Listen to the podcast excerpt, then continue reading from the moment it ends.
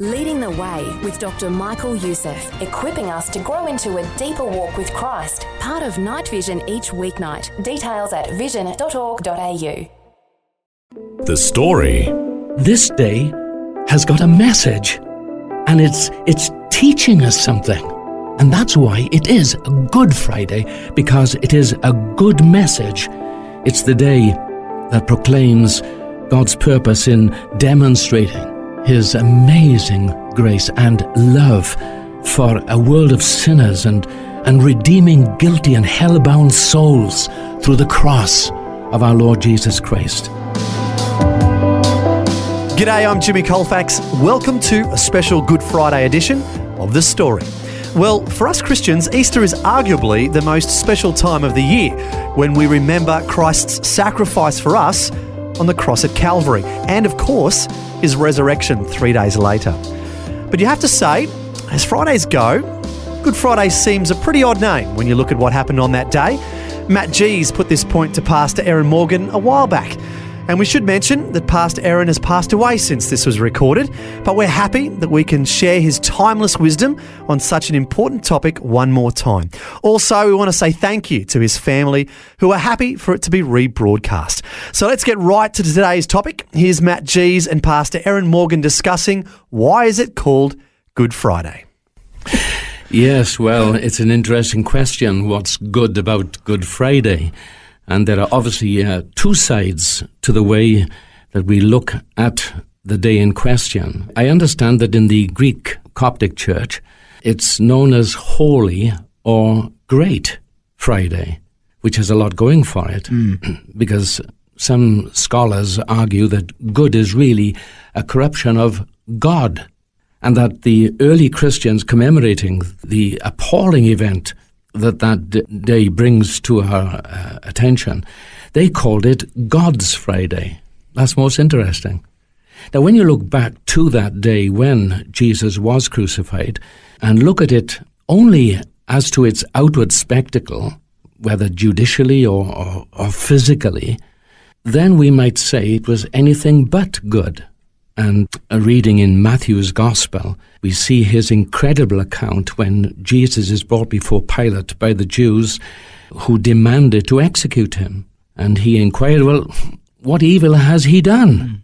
Even Pilate's wife, as she was troubled by a dream that she had had the previous night, and she referred to Jesus as a just man. That is, that he was a, a righteous person that, that didn't deserve the sentence of death being demanded. And in Matthew's Gospel, we read that the chief priests then and the elders, they persuaded the multitude that they should ask to release Barabbas and destroy Jesus.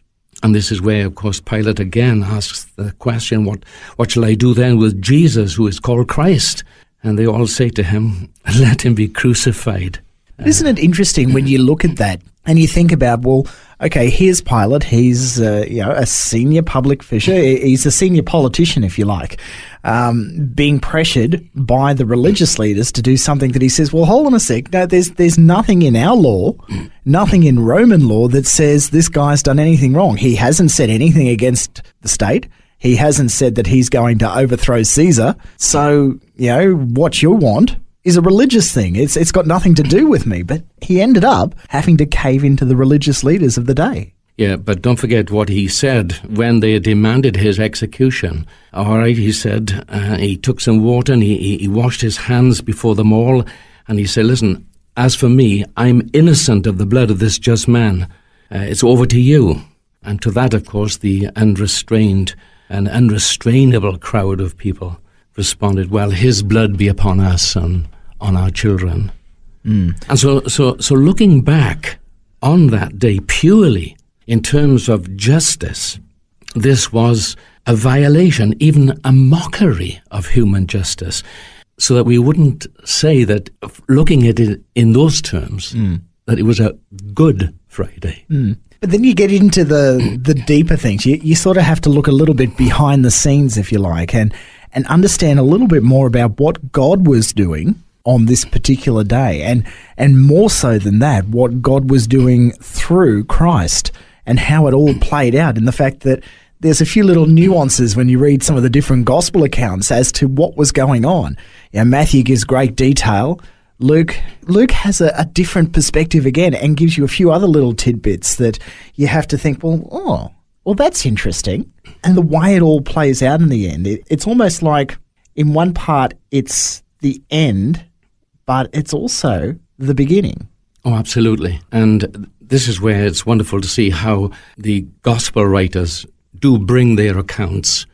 Some emphasize some aspects of it more than others, but at the end of it, they're leading up to the climax of not only the death but the resurrection of Christ, and then the apostles later taking this message and Paul saying that here's the gospel. Jesus died, he was buried, and he was raised from the dead.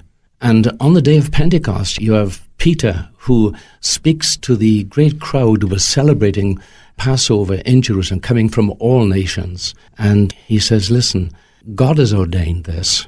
Though you are not excused, your responsibility in that you with wicked hands have taken and crucified him.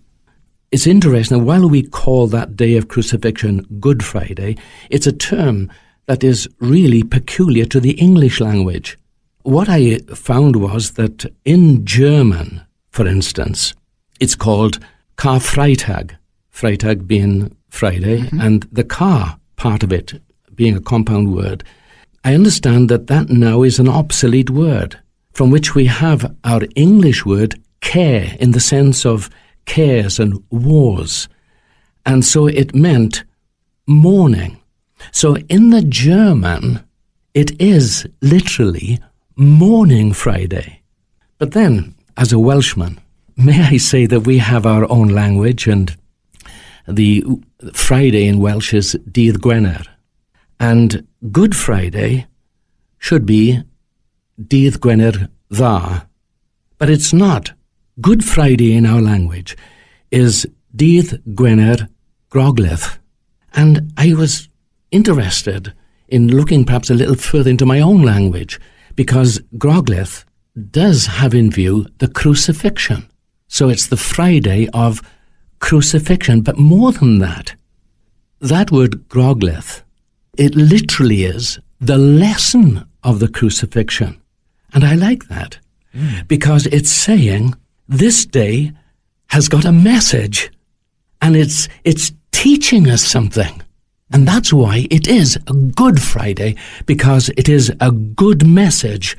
It's the day that proclaims God's purpose in demonstrating His amazing grace and love for a world of sinners and, and redeeming guilty and hell-bound souls through the cross of our Lord Jesus Christ.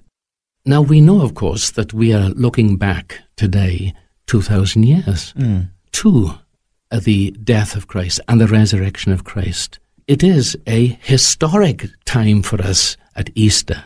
But you know, it's not just an old story like in history of many of the great men who have arisen and uh, have died, and just look back to them and remember them for certain things they did. The resurrection of Christ relates to us now. Because what we must ever bear in mind is this that the death and resurrection of Christ, they're of eternity, not just time. Yes, the redeeming work of Jesus took place in time on that cross. There's two things we have to keep before us. One, the plan of salvation itself was conceived in the mind of a loving God before time. He is, Jesus is spoken of as the lamb that was slain from the foundation of the world. This was something planned by God before man sinned, even.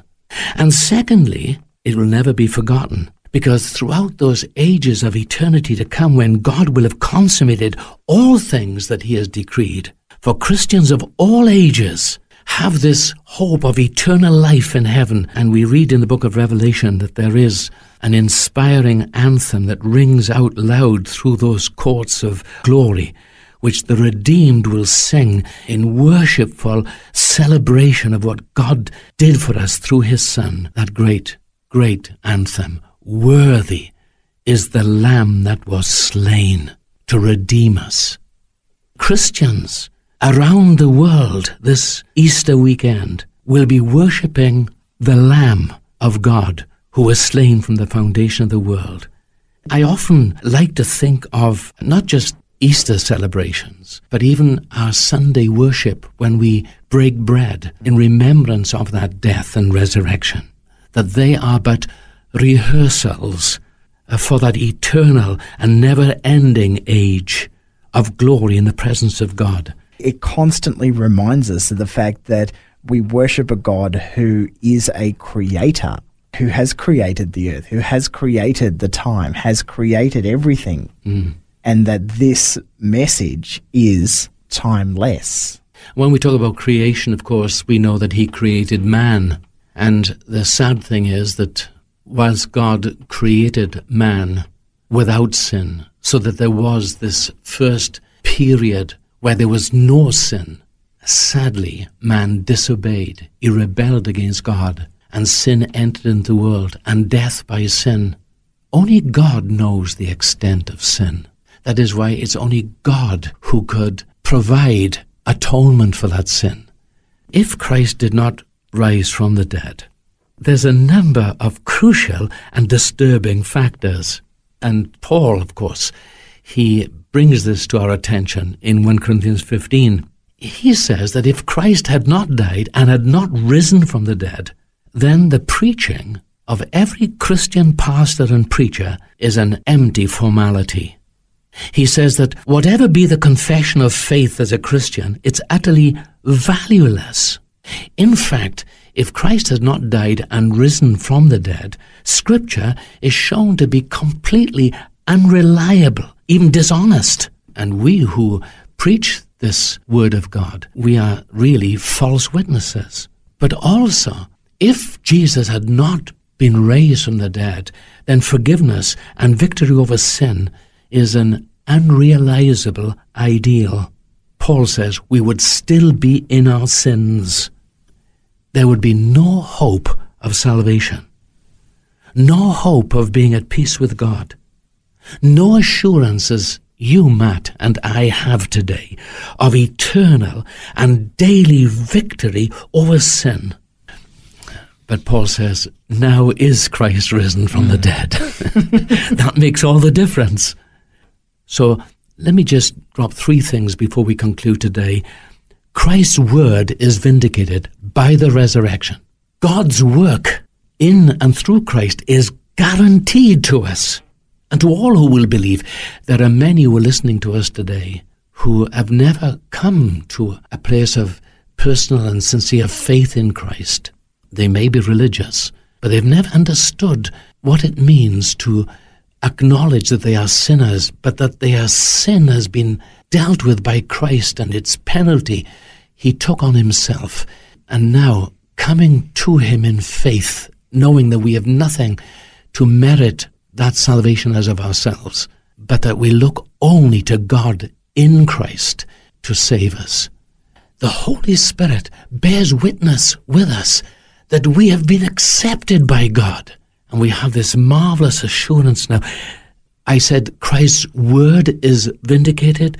Christ's work is guaranteed and Christ's worth is enhanced because not only is he just a good man, a worthy humanitarian, a wonderful example, we now see Jesus Christ, the Son of God, as more than that. He becomes the true Saviour and the friend of sinners.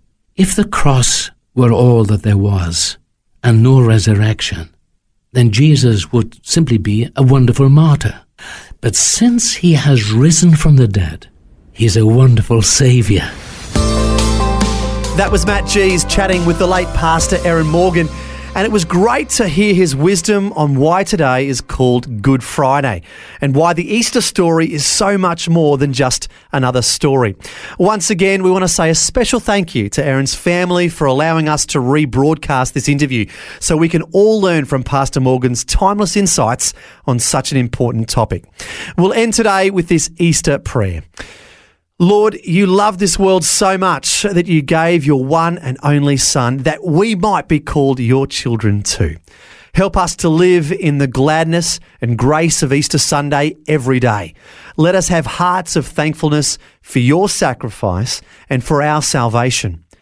Help us to walk in that mighty grace and tell your good news to all the world. Amen. Well, thanks for joining us for this special Good Friday edition of The Story. I'm Jimmy Colfax, wishing you and your family a blessed Resurrection Sunday. Next time on The Story. Generally, I feel very much a part of the Papua New Guinean people now Yeah. and very comfortable there. But it's those times where I catch myself thinking, oh, I I'm didn't actually realise one one, of of them." them. Yeah. that I feel a bit sad about that. But Yeah, yeah, wow. that gets, catches me right now. Madonna Yates does the challenging work of Bible translation with New Tribes Mission in Papua New Guinea. She'll share the impact they are having on the local culture and the impact it's having on her life as well. That and more next time. The Story. Just another way Vision is connecting faith to life. If this program has highlighted something you'd like prayer for, we'd love to pray for you. Call 1 800 Pray For Me. That's 1 800 772 936. It's a free call. Or text 0401 132 888.